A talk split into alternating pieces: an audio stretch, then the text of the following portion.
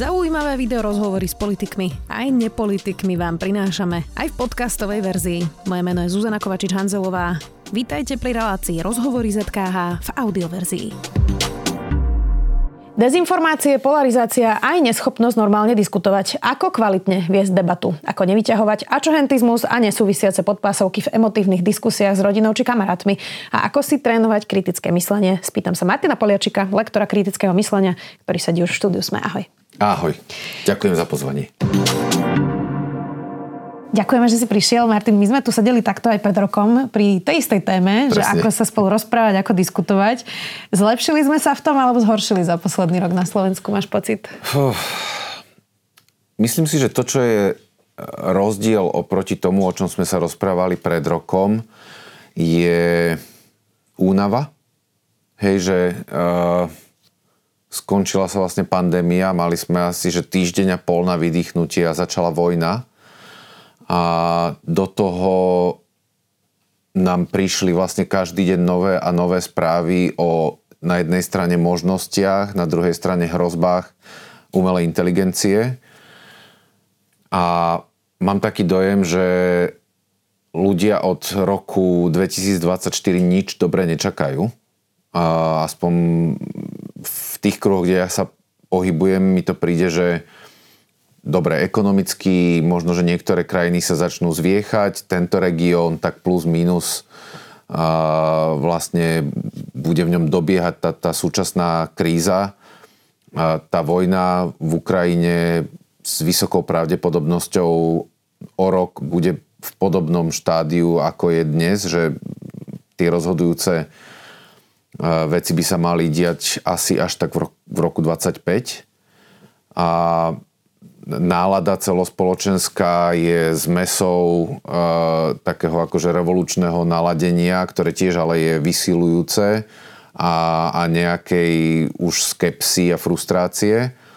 Takže mi príde, že e, tá tohtoročná zima je, je taká temná. Mm. A, a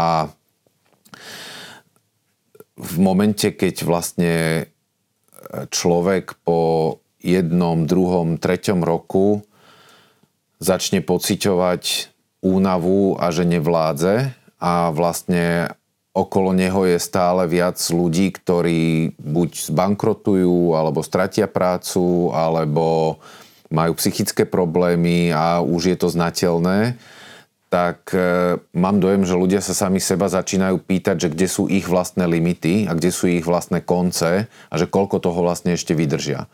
A to je asi ten, ten rozdiel medzi tými rozhovormi, ktoré sa viedli takto pred rokom a tými, ktorými sa budú viesť pri tohto ročných vianočných a štedrovečerných e, stoloch. Ale toto asi nie je dobrá atmosféra na debatu, nie? No, to je to, že ja sa teraz oveľa viacej snažím už e, aj klientom, aj teraz som mal prednášku v Prahe presne na túto tému minulý týždeň hovoriť, že asi by sme si mali nastaviť pre tohto ročné sviatky iné ciele, čo sa týka tých diskusí.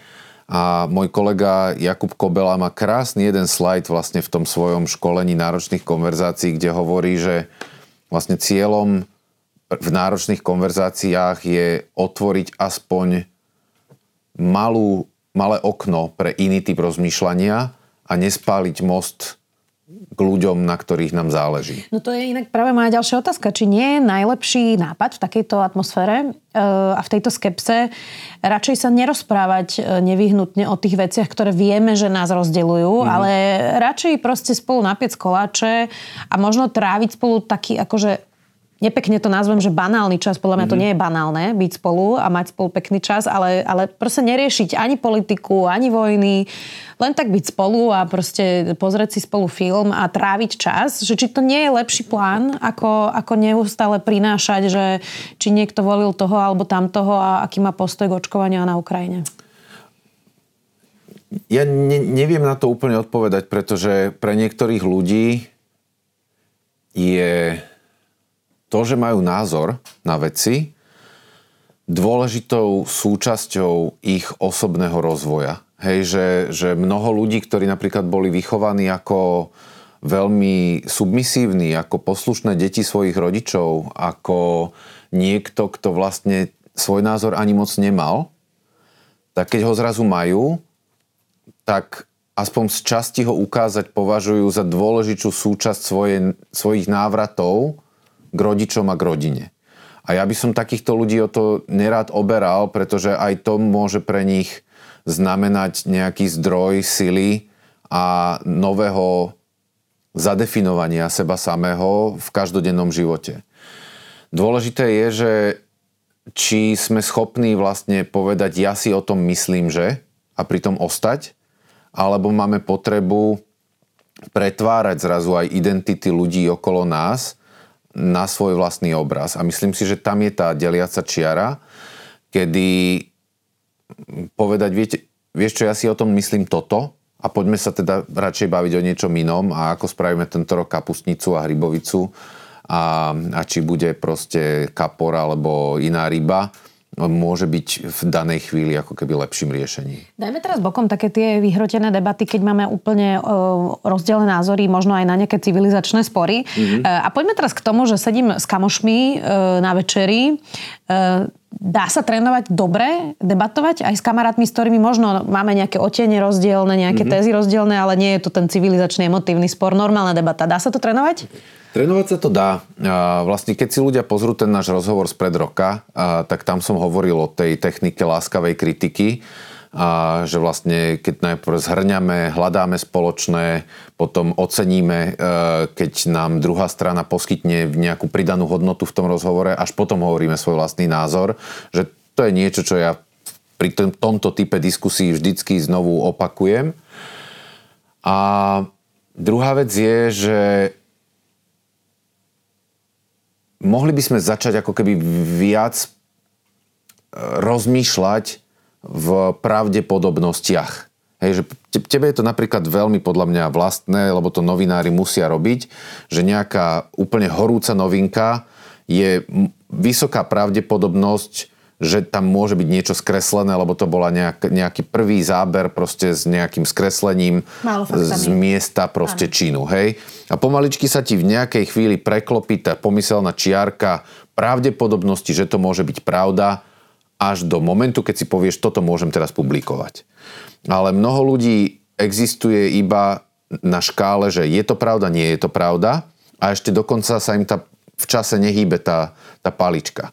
A podľa mňa to je veľký problém, pretože my získavame každý deň tak obrovské množstvo informácií a aj vlastne hlboké poznanie e, nejakých konkrétnych okolností, napríklad vojny v Ukrajine, vyžaduje toľko rôznych vstupov, že tam, tam to, kde včera by si si povedal, že to publikuješ, tak dneska si už povie, že a zrazu mi do toho vbehlo niečo nové a už je to nie tak isté, ako som si myslel. Dobre, čiže chápem, že schopnosť meniť aj svoj postoj je základ dobrej debaty. No, e, e, že človek by podľa mňa už nemal fungovať na tom čierno-bielom princípe, že toto je pravda alebo toto nie je pravda, ale vlastne mal by si vyhodnocovať, že s akou pravdepodobnosťou si môžem asi sa e, vytvoriť tvrdenie, za ktoré sa dokážem v tejto chvíli postaviť. Hm. A to, že ono to už nebude platiť o mesiac, tak mal by som byť schopný povedať, že so všetkými informáciami, ktoré som pred mesiacom mal, som vtedy tvrdil toto. A teraz možno, že mám nejaké iné.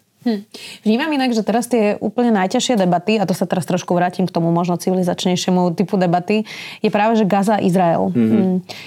Vnímam, že to naozaj je jednotky a nuly, čierna, biela. Nejaká časť je proste pro Palestína, to, čo sa tam deje, to je proste uh, neuveriteľné, veľmi veľa ľudí zomiera, čo je fakt. A potom druhá, že ten útok, čo urobil Hamas, bol otrasný, mm-hmm. teroristický útok, treba sa postaviť na stranu Izraelu.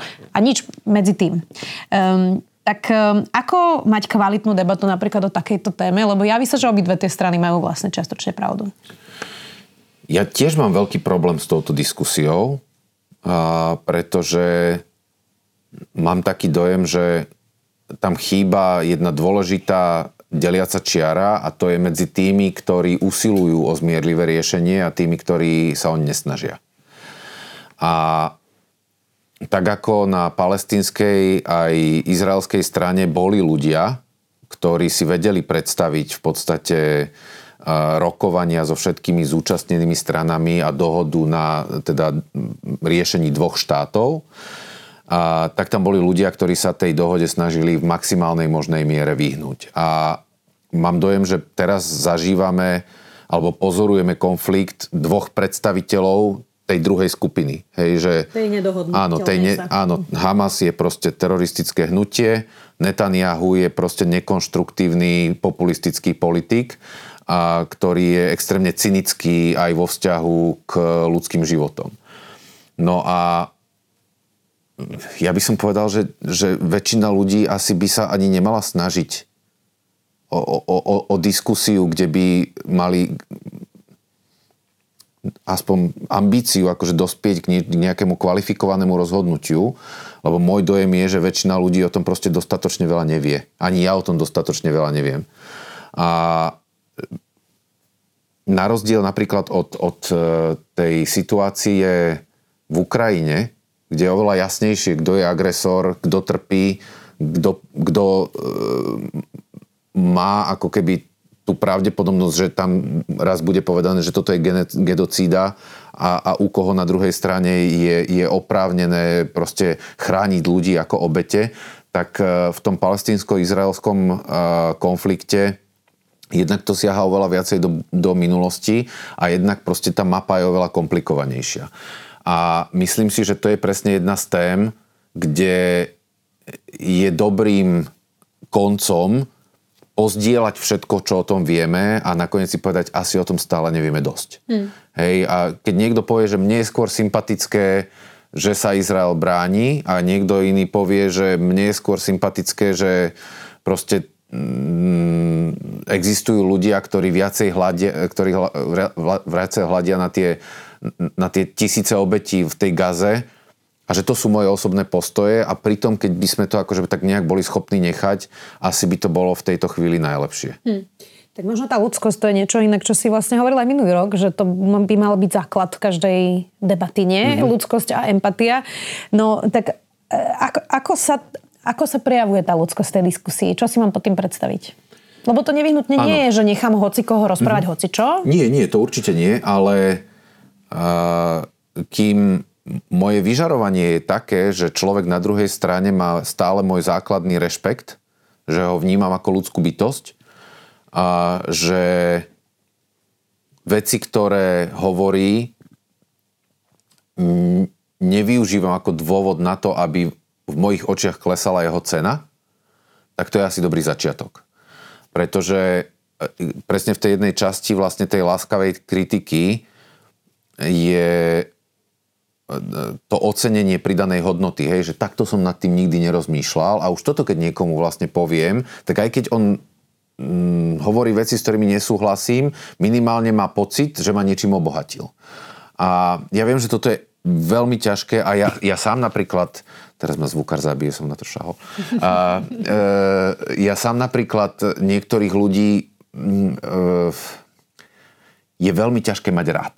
Hej, aspoň trochu ale, ale nie všetci vlastne sú v tej situácii, že, sa, že musia komunikovať kvôli práci alebo kvôli tomu, že sú reprezentantmi v politike s ľuďmi, ktorí, s ktorými by sa normálne nebavili. Hej? Že väčšinou sa ľudia rozprávajú s ľuďmi, s ktorými chcú byť kvôli niečomu. Áno. V tomto no, my dvaja máme trochu špecifickú situáciu. Áno, presne. Áno. Takže uh, možno, že nebrať si úplne akože príklad od, od tej kriklunskej časti populácie, ktorá aj na to kriklunstvo má svoje dôvody, ale skôr vlastne naozaj sa vrácať k tým základom komunít a rodín a, a, a priateľstiev môže byť niečo, čo nám asi aj ten ťažký rok 2024 bude pomáhať prežiť. Hej. No názor na e, očkovanie alebo vojnu v Gaze alebo na Ukrajine vlastne nedefinuje celú osobnosť človeka. Možno tiež na to netreba zabúdať, že Presne. tí ľudia môžu robiť aj množstvo e, dobrých vecí a v tomto s nimi môžeme nesúhlasiť. E, Martin, ty si bol roky v debatnom krúžku. Mm-hmm. A tam sa vlastne, možno to ľudia nevedia, tam sa losuje, že či si za alebo proti v tej téze a to musíš vlastne argumentovať. Takto to, tie debaty vyzerajú. Čiže v podstate to vôbec nemusí korešpondovať s tým, čo si skutočne e, na tú tému myslíš. E, ja si pamätám, že ešte ako poslanec si mi, ja neviem, možno to už bolo aj 10 rokov dozadu, povedal, že ty ako debatér vieš sformulovať argumenty vždy do troch minút, čokoľvek sa ťa spýtam. Lebo to je ten čas, čo súťaží mávajú debatéri na argumentáciu. Tak ako formovala tvoj život práve debatná asociácia? To je tak, že ty síce sa pripravuješ vlastne v každej téme na pre a proti, ale ten tvoj vlastný názor sa nakoniec utvára niekde medzi tým. Hej, že uh, ja som bol nielen debatér, ale ja som bol nakoniec aj tréner trénerov. Takže ja som sa vlastne musel učiť nielen, že ako vytvárať tie tzv. casey, tie, tie, tie pozície jednotlivých debatných tímov, ale ešte som musel učiť aj trénerov tých študentov, že ako im rozširovať obzory, aby tie, tie, for, tie pozície vedeli naformulovať. No a napríklad e, jedna z tém, ktorú som robil už ako tréner trénerov na medzinárodnom fóre, bolo uh, presne vlastne um, drogové politiky. Hej, že či je lepšie robiť politiky, ktoré znižujú újmu na, na úrovni jednotlivých ľudí, ktorých sa to týka, alebo tvrdo presadzovať zákon.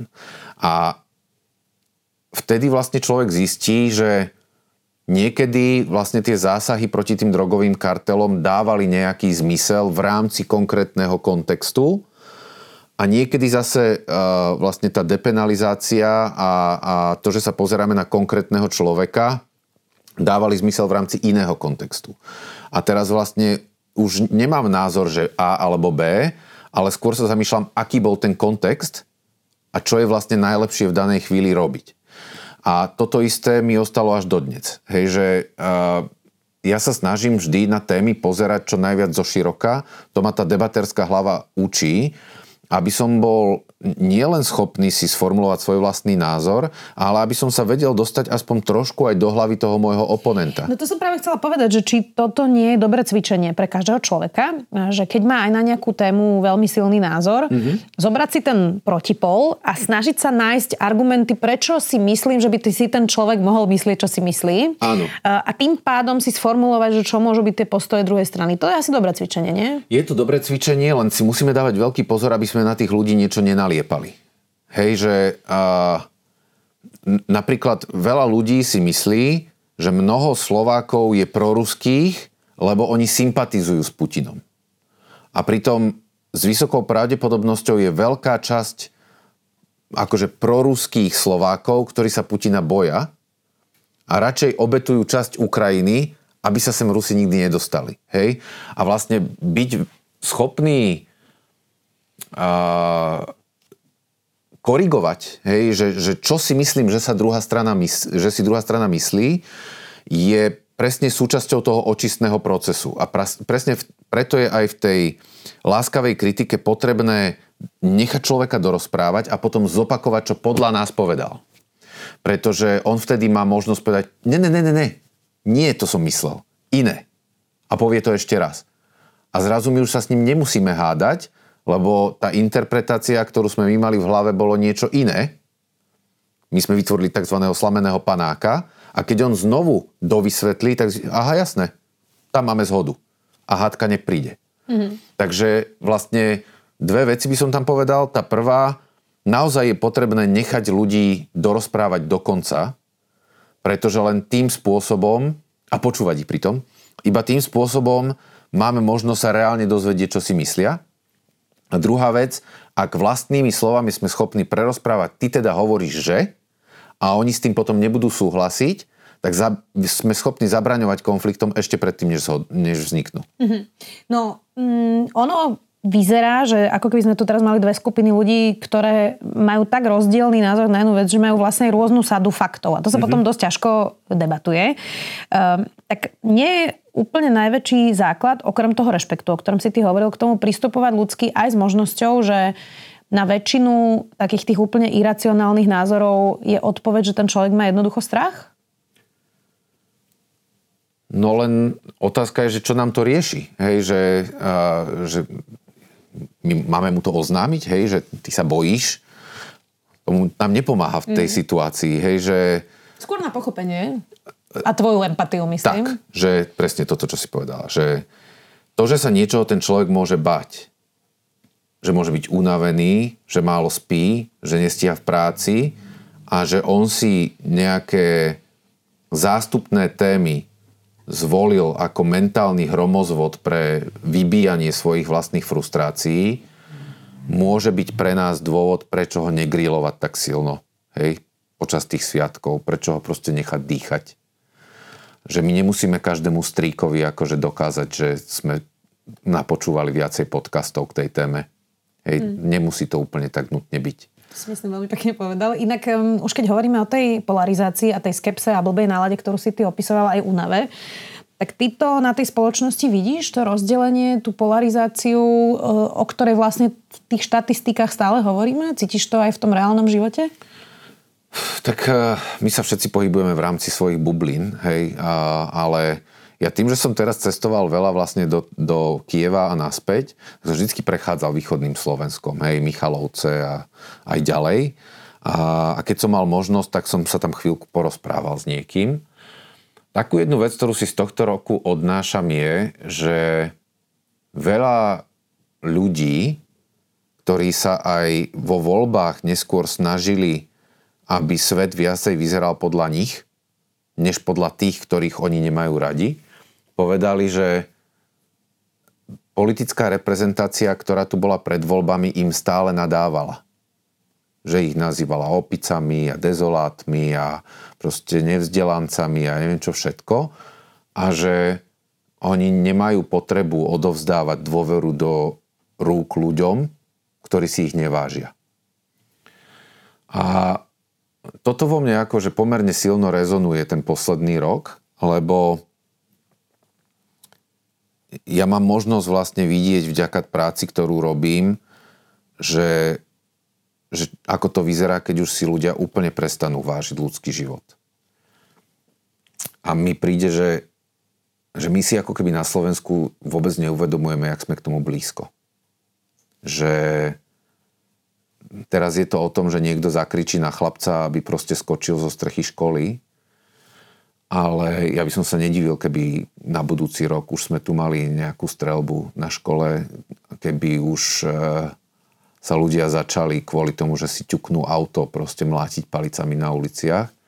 Lebo neboli by sme prvá krajina a nezdá sa mi, že robíme dosť proti tomu, aby sa to stalo. A čo proti tomu robiť? To je teda otázka na Nobelovú cenu, ja viem, prepač. Hej, super.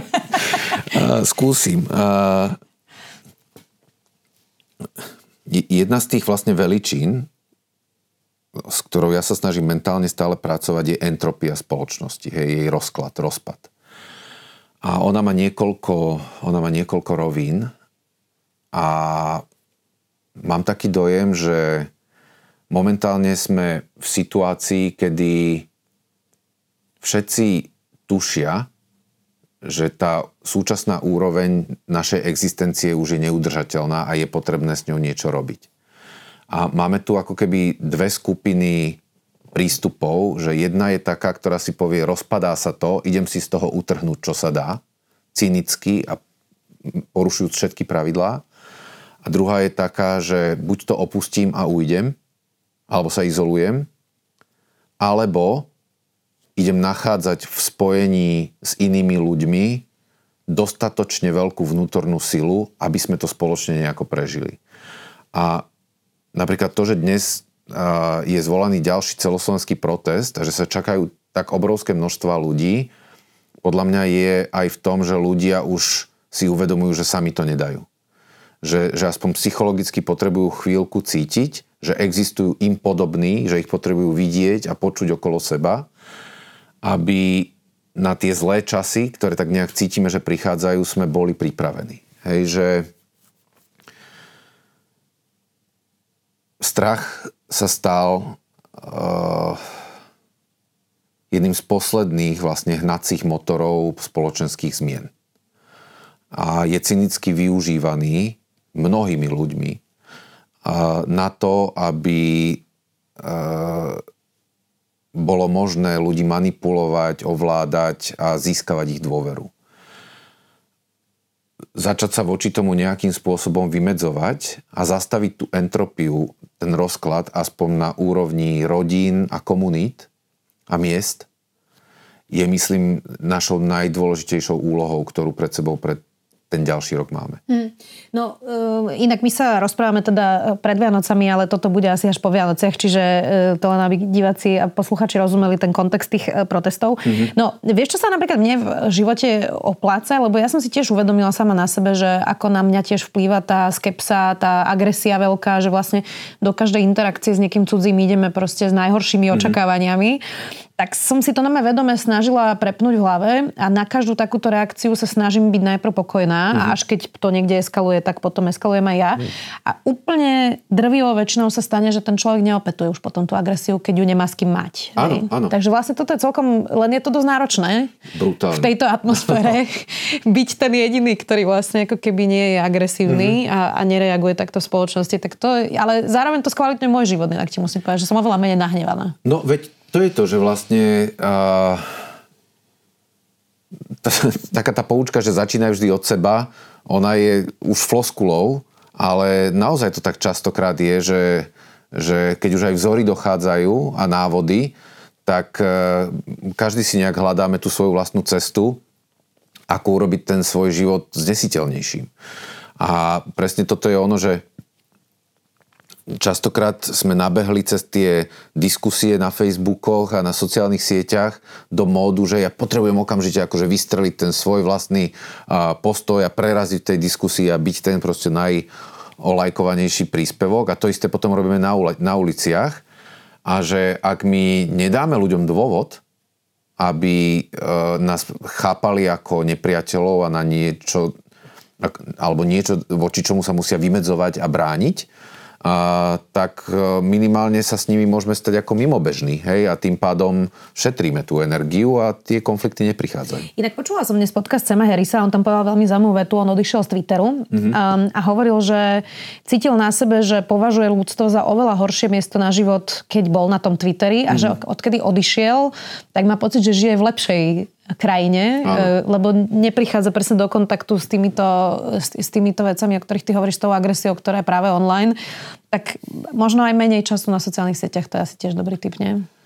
Ja to mám ako jedno zo svojich predsavzatí, že s tým musím už niečo robiť, pretože a ono je to naozaj, že e, jedna z najhorších drog súčasnosti, ten lacný dopamín sociálnych sietí, ktoré ťa permanentne šlapkajú vlastne po pleci a po hlavičke, ako ti to dobre ide a ľudia ti lajkujú príspevky a mačičky a ja neviem čo všetko, len potom sú to zrazu hodiny strateného času, a ktoré ešte aj využívajú vlastne to najslabšie v nás a proti nám.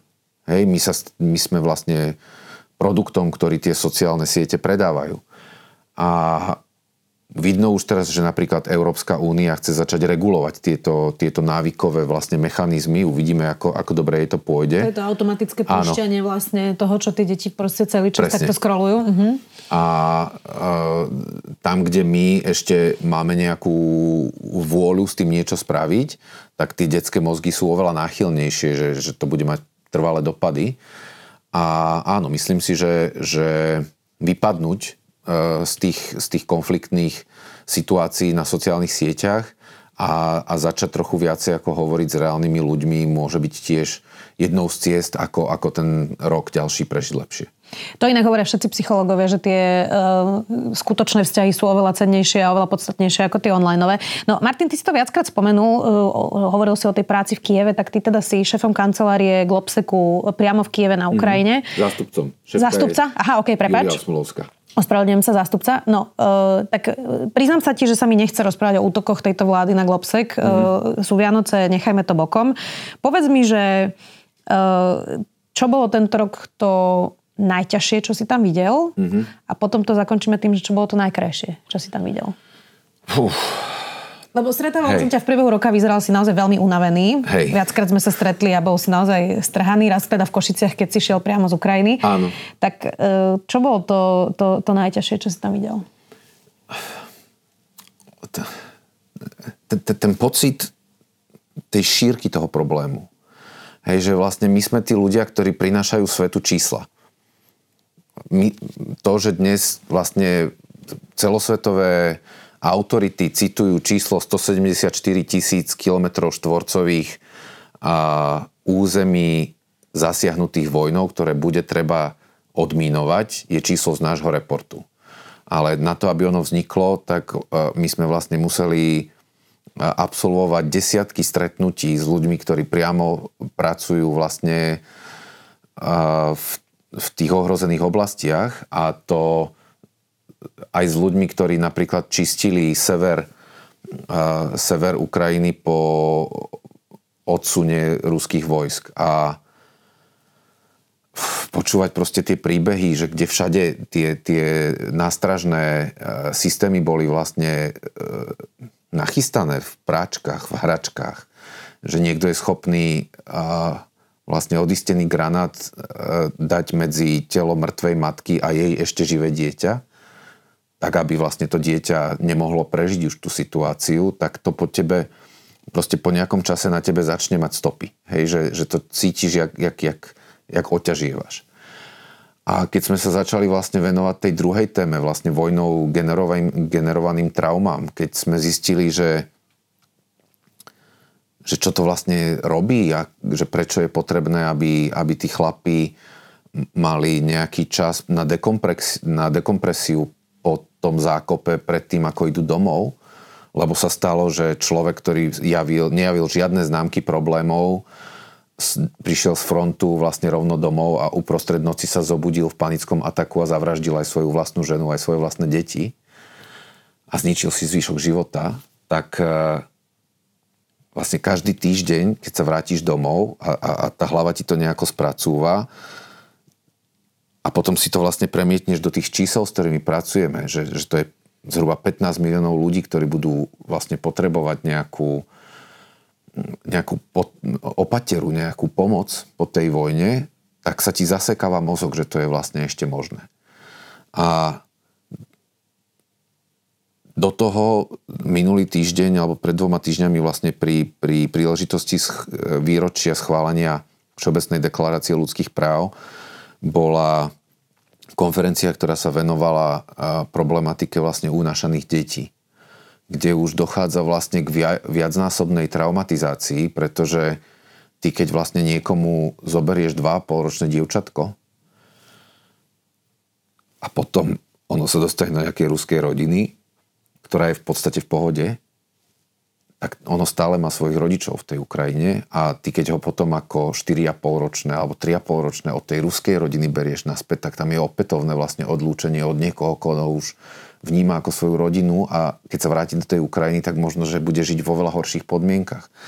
A to sú tak komplexné, proste ťažké problémy, že ja neviem, neviem si predstaviť proste tú hlavu, ktorej je to jedno hej, že ktorá proste to nevidí, ktoré, ktoré je to ukradnuté. A ja stretávam vlastne ľudí, ktorí od rána do večera prebiehajú vlastne záznamy a telefonickú komunikáciu a, a, a použitia kariet a ja neviem čo všetkého, aby každé jedno z tých 16 či 19 tisícov detí, ktoré sú zadokumentované, aspoň zistili, kde sú, aby, aby sa im mohlo podariť proste v budúcnosti ich dostať naspäť a hovorím, s každým miestním vlastne tým, tou cestou, keď sa vrátiš naspäť, tak cítiš, jak tá ťažoba proste v tebe rastie. A potom prídeš sem a máš dojem, že si neuvedomujeme, jak, jak, jak máme k tomu blízko. Hej, že tá Ukrajina vôbec nie je tak vzdialená krajina od nás. Ona je v mnohých veciach podobná. A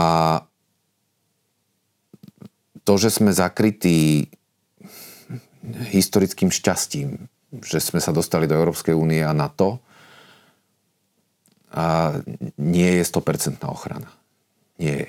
A stále to nie je vylúčené, že keď to vzdáme a keď ne, nebudeme robiť 100% preto, aby, aby Ukrajina túto vodu, vojnu vyhrala, tak jedného pekného dňa sa môže ten ruský vojak ocitnúť až v tom už horode.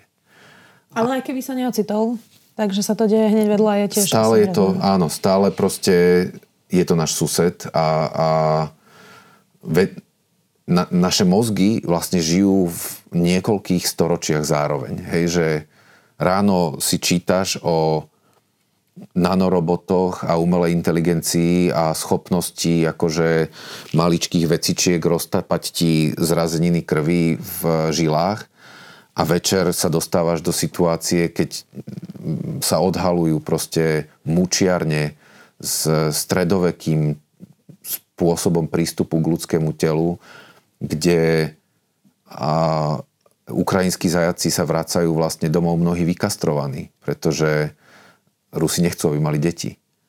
Kde uh, ukrajinské ženy na okupovaných územiach sú znásilňované metodicky až do momentu, kedy už nikdy nebudú chcieť mať sex so žiadnym ďalším mužom. A uchopiť vlastne tú škálu, hej, tú rozmanitosť a tú komplexnosť toho, že, že čo sa vlastne v našich životoch deje, verím, že pre mnohých ľudí je ťažké a ja osobne mám za sebou určite, že jeden z najťažších rokov svojho života.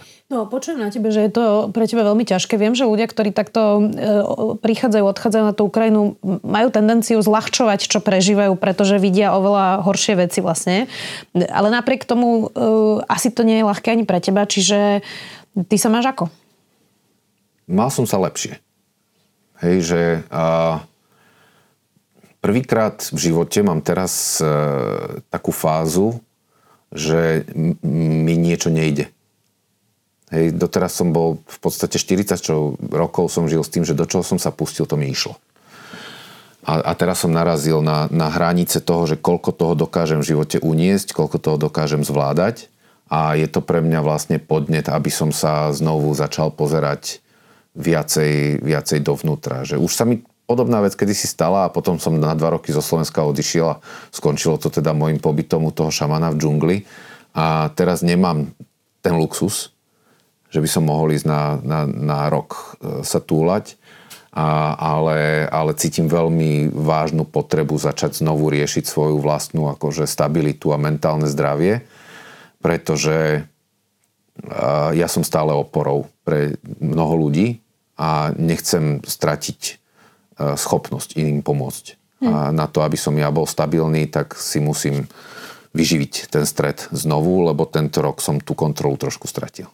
No a teraz mi povedz, aby sme to zakončili aj trošku pozitívne, že čo najkrajšie si vlastne videl e, na Ukrajine za ten rok? Ono, a Neviem, že či je to najkrajšie, hej, lebo, lebo stále je to vlastne reakcia na, na, nevyhnutnú, na nevyhnutné zlo, ktoré tam prišlo. Ale e, tá odolnosť a súdržnosť, ktorú tam na mnohých miestach vlastne cítiš a vidíš, je niečo extrémne motivujúce. A to, že ľudia boli schopní poskytnúť svoje domy a, a obrovské množstvo prostriedkov pre tých, ktorí stratili domovy vlastne v tých, v tých na tých okupovaných územiach, ukazuje veľkú mieru solidarity a súdržnosti v tej ukrajinskej spoločnosti. A to, že odporovať ozbrojené síly, aspoň finančne, je brané za automatickú vec, ktorú keď nerobíš, tak to je pomaly hamba. A to ukazuje vlastne na tú, na tú úroveň, že absolútnej previazanosti toho odporu voči ruskej okupácii s tou ukrajinskou spoločnosťou. A zároveň e, schopnosť riešiť problémy a technické, technické riešenia, ktoré vlastne Ukrajinci sú schopní prinášať, sú takisto pre mnohých nepredstaviteľné. Hej, že my sme priviedli skupinu ľudí e, do Kieva minulý rok v decembri, kde medzi inými bol aj e, že bývalý šéf MI6, generáli z NATO. A oni keď sa spýtali vlastne tých startupistov ukrajinských, že koľko trvá vývoj nejakého nového zbra- zbraňového systému od prototypu po to, že sa začne testovať niekde v zákopoch, tak mi povedali, že tak zhruba dva mesiace. A tí proste neboli schopní si to predstaviť, lebo za normálnych okolností v krajinách NATO to trvá roky. A to, že tá ťažká situácia je potvrdením vlastne takmer bezhraničnej kreativity ľudského úmu, je pre mňa stále, stále motivujúce. A keď sa pozrieš napríklad na ženy, ktoré, e, ktoré teraz zaujali miesta po mužoch, ktorí proste išli do vojny a ako to, ako to tiež pretvára vlastne tú ukrajinskú spoločnosť, aj tam vidím niečo, v čom možno sa o pár rokov my budeme ešte od tej Ukrajiny učiť. Hej, že ja, to, ja, ja mám takú teóriu, že, že v Ukrajine dôjde ku kvantovému skoku. Že ona nemôže sa vrátiť k ničomu, čo poznala predtým a zároveň má veľmi málo času, aby si zadefinovala nejaký nový normál. A tá obrovská koncentrácia snahy, kreativity a umu, ktorá im umožní ak využijú tie svoje talenty, sa k takémuto niečomu dostať, to je pre mňa veľmi, veľmi motivujúce. A verím tomu inak, že v rámci tej súdržnosti, ktorú hovoríš, ak skončí vojna, alebo teda povedzme si, že keď skončí vojna, to je mm-hmm. lepšia spojka, tak sa asi budú chcieť vrátiť domov, nie? Ja neviem. A je určite mnoho mužov, ktorí dnes majú ženy a deti mimo Ukrajiny, pôjde za nimi v momente, keď bude mať tú možnosť ale zároveň je veľa ľudí, ktorí čakajú na to, kým vojna skončí, aby mohli prísť vlastne do svojich miest a dedín. Čo z nich ostalo, nevieme. Hej, e, z tých domov, možno, že už to nebude možné a, a budú musieť nejakým spôsobom sa zadefinovať v tej spoločnosti na novo. Ale ten, ten vrúcný vzťah k domovine, to je niečo, čo sa prezidentovi Putinovi u Ukrajincov celkom určite podarilo vybudovať. Ďakujem ti veľmi pekne, Martin. Vždy je to veľmi zaujímavá diskusia s tebou. Dúfam, že prídeš aj o rok a nejak to potom zase zhodnotíme. Martin Poliačik, lektor kritického myslenia a teda zástupca šéfky kancelárii Klopseku priamo v Kieve. Ďakujem ti. Ja ďakujem za pozvanie. Ak chcete podporiť kvalitný obsah, ale napríklad aj naše videá, môžete tak urobiť. Ak si predplatíte denník SME na sme.sk lomka predplatné a ak chcete, aby vám na budúce žiadne nové video neušlo, stačí, keď nám dáte na našom YouTube kanáli denníka SME odber a zapnete si upozornenia. Ďakujeme. Počúvali ste podcastovú verziu relácie Rozhovory ZKH. Už tradične nás nájdete na streamovacích službách, vo vašich domácich asistentoch, na Sme.sk v sekcii Sme video a samozrejme aj na našom YouTube kanáli Denníka Sme. Ďakujeme.